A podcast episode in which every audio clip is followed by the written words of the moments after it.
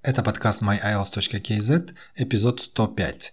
Что должно быть в вашей подготовке к reading?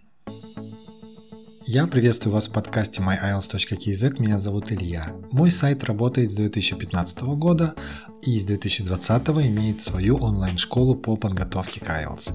Подкаст рассказывает о том, как готовиться к экзамену, улучшить свои отдельные языковые навыки и узнать о секретах IELTS и прибавить себе уверенности в день, когда решается ваша судьба. Знайте, что вы можете успешно сдать IELTS, даже если вы не совсем в это верите сейчас. Давайте разбираться с IELTS вместе. И сегодня я остановлюсь на четырех элементах любой толковой и результативной подготовки к reading, который сэкономит вам время. Вне зависимости от того, занимаетесь ли вы самостоятельно или на каких-то курсах, всегда помните об этих четырех элементах, потому что именно они ведут вас к результату, которого вы ожидаете. Ну, на самом деле, reading требует времени, что тут скрывать? Потому что он завязан сразу на нескольких аспектах, на которые нужно обращать внимание. Это, конечно, общее знание английского языка. Английский не улучшается за один день, мы это все прекрасно понимаем. Также очень многое зависит от лексического запаса, потому что я знаю, что многие жалуются именно на то, что не хватает лексики для того, чтобы быстрее работать с текстами и легче находить ответы на вопросы. Здесь также очень важно поработать над управлением временем, Тайм-менеджмент, естественно, это важный кирпичик вашей подготовки. И, конечно, нужно развивать навыки быстрого чтения. Все вот эти аспекты, они требуют определенного времени, определенного прогрева. Если вы хотите сделать качественный рывок в своей подготовке, тогда позаботьтесь о том, чтобы в вашей подготовке были вот следующие четыре ингредиента. И я их перечислю следующим образом. Первое – это техники быстрого чтения. IELTS Reading, мы должны это помнить, это не чтение ради удовольствия. Мы не читаем тексты в reading, как, например, мы читаем какой-то роман. Это скорее проверка вашего понимания письменной английской речи и при этом ваше понимание тестируется на время. Все мы помним про эти 60 минут, которые нам даются, и многие не успевают все сделать за эти 60 минут, но таковы стандарты IELTS. Поэтому, если вы не обладаете способностью читать быстро, и большинство из нас, к сожалению, не имеет такой способности, то нужно, хотим мы того или нет, осваивать техники быстрого чтения. Что это за техники? Ну, это всем известно, я уверен, вы слышали про skimming, scanning, но также не стоит сбрасывать со счетов и reading for detail.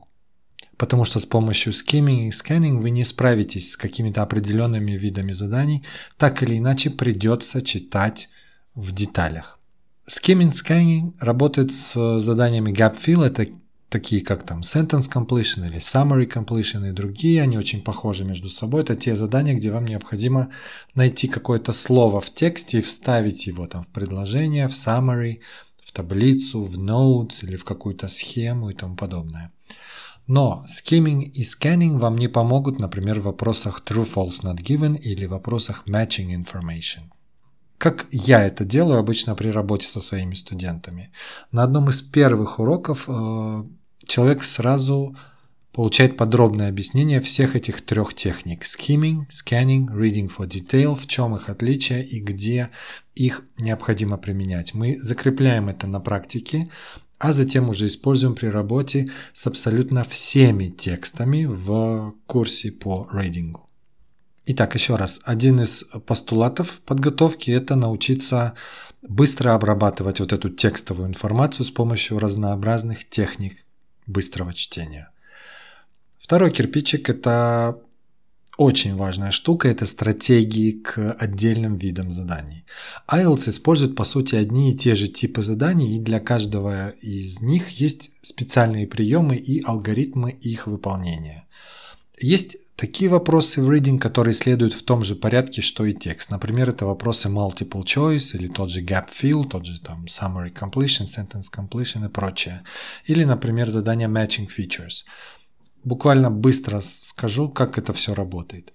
Итак, вопросы, которые следуют в том же порядке, что и текст. Ну, к примеру, вы работаете с multiple choice, вопрос номер один. Ответ на этот вопрос будет идти однозначно в тексте раньше, чем ответ на вопрос номер два или вопрос номер три. Поэтому, если вы нашли ответ на вопрос номер один, то вы точно знаете, что искать ответ на вопрос номер два вы будете уже после ответа на вопрос номер один. Условно говоря, ответ на вопрос номер один находится во втором абзаце текста, то есть ответ на вопрос номер два, номер три будут находиться уже, может быть, в абзаце номер 4 или в абзаце номер 6, но никак не в первом или во втором абзаце. Matching features. Matching features – это те задания, где, например, вам необходимо сопоставить людей каких-то. Предположим, текст у вас на какую-то научную тему, и там упомянуто несколько ученых. Так вот, Список этих ученых идет в том же порядке, в каком они упоминаются в вашем тексте. Например, ученый А упоминается в первом абзаце, ученый Б упоминается в третьем абзаце. Поэтому можно будет их легко найти и, в принципе, понять, о чем они говорят, и уже ответить на эти вопросы это несложно. А вот есть такие задания, которые не подчиняются этому правилу последовательности по тексту. И поэтому такие задания чаще остальных становятся как раз-таки препятствием для кандидатов. Ну, сюда относятся, например, задания matching headings, там, где нужно расставить заголовки для абзацев, там идет обычно полная каша в этих заданиях, поэтому тут необходимы определенные свои стратегии. Или, например, похожее задание Matching Information. Нужно найти, в каком абзаце упоминается та или иная вещь. И тут опять же все идет хаотично, не по порядку. И еще, отличный инструмент для проработки своих ошибок именно в работе с разными заданиями – это разбор правильных ответов, особенно в трудных для вас заданиях. Когда вы читаете правильные ответы, желательно, чтобы они шли с объяснениями, вы лучше начинаете понимать логику тест-райтеров, то есть тех людей, которые составляют эти тексты. И вы видите, где они прячут эти свои ответы. Говоря о типах заданий, я хочу сказать, что я выделяю 9 таких типов заданий в reading – и я в них ориентируюсь на самом деле уже как рыба в воде и четко могу их объяснить на примерах, и что, собственно, и видят мои студенты, которые проходят уроки по отдельным видам заданий, будь то там true, false, not given, или multiple choice, или gap fill, или matching sentence endings и тому подобное. Если вы хотите посмотреть скриншоты из этих уроков, вы можете пройти по ссылке в описании к этому эпизоду, там как раз-таки вы увидите эти картинки. После каждого, кстати, практического теста или текста в моих курсах вы сможете увидеть правильные ответы с объяснениями. То есть я пишу, почему э, эти ответы являются правильными и где в тексте эти ответы, собственно, находятся. На самом деле это очень помогает понять вот эту логику, о которой я уже сказал, логику, по которой работает reading. Это намного упрощает, собственно, вашу работу. Следующий, третий элемент в успешной подготовке к reading – это, конечно же, лексика, развитие лексики, особенно по темам, которые затрагиваются в reading. Тем, конечно, много, но не слишком много. Те, кто уже давно готовится к reading, наверное, замечают эту закономерность, что так или иначе тематика вращается вокруг какого-то ограниченного списка. Ну, что это за темы могут быть? Это какие-то global issues, это могут быть э, тексты относительно, не знаю, глобальных проблем человечества, перенаселения, экологические проблемы, это могут быть э, проблемы освоения космоса или там энергетические какие-то проблемы и тому подобное. Часто встречаются тексты по истории, об экологии отдельный такой пласт текстов есть. Есть тексты по бизнесу, по экономике, есть тексты по психологии, тексты по science and technology. Это вот одна из самых любимых вообще тем в IELTS, не только, кстати, в ридинге, в других э, секциях тоже. Бывают тексты по art, бывают тексты про transportation. Я бы вот выделил как раз-таки вот, вот эти темы. Global issues, history, environment, business, psychology, science, technology, art, transport. Так вот, для того, чтобы развивать лексику, я рекомендую собирать слова и фразы в, в, в каком-то одном месте, в какой-то специальный vocab notebook. Это может быть обычный блокнот, или это может быть файл в Word или в Excel. Это вам поможет не только в reading, кстати, но и пригодится в writing и в speaking, потому что эти слова вы как раз-таки можете использовать при своей, в своей устной речи, в своей письменной речи, когда будете проходить IELTS. И среди главных секретов reading – это понимание синонимов. Ну, опять же, речь о лексике. Потому что тест-райтеры как раз-таки очень часто играют синонимами. Например, в тексте вы видите слово countries, а в вопросе у вас будет слово nations.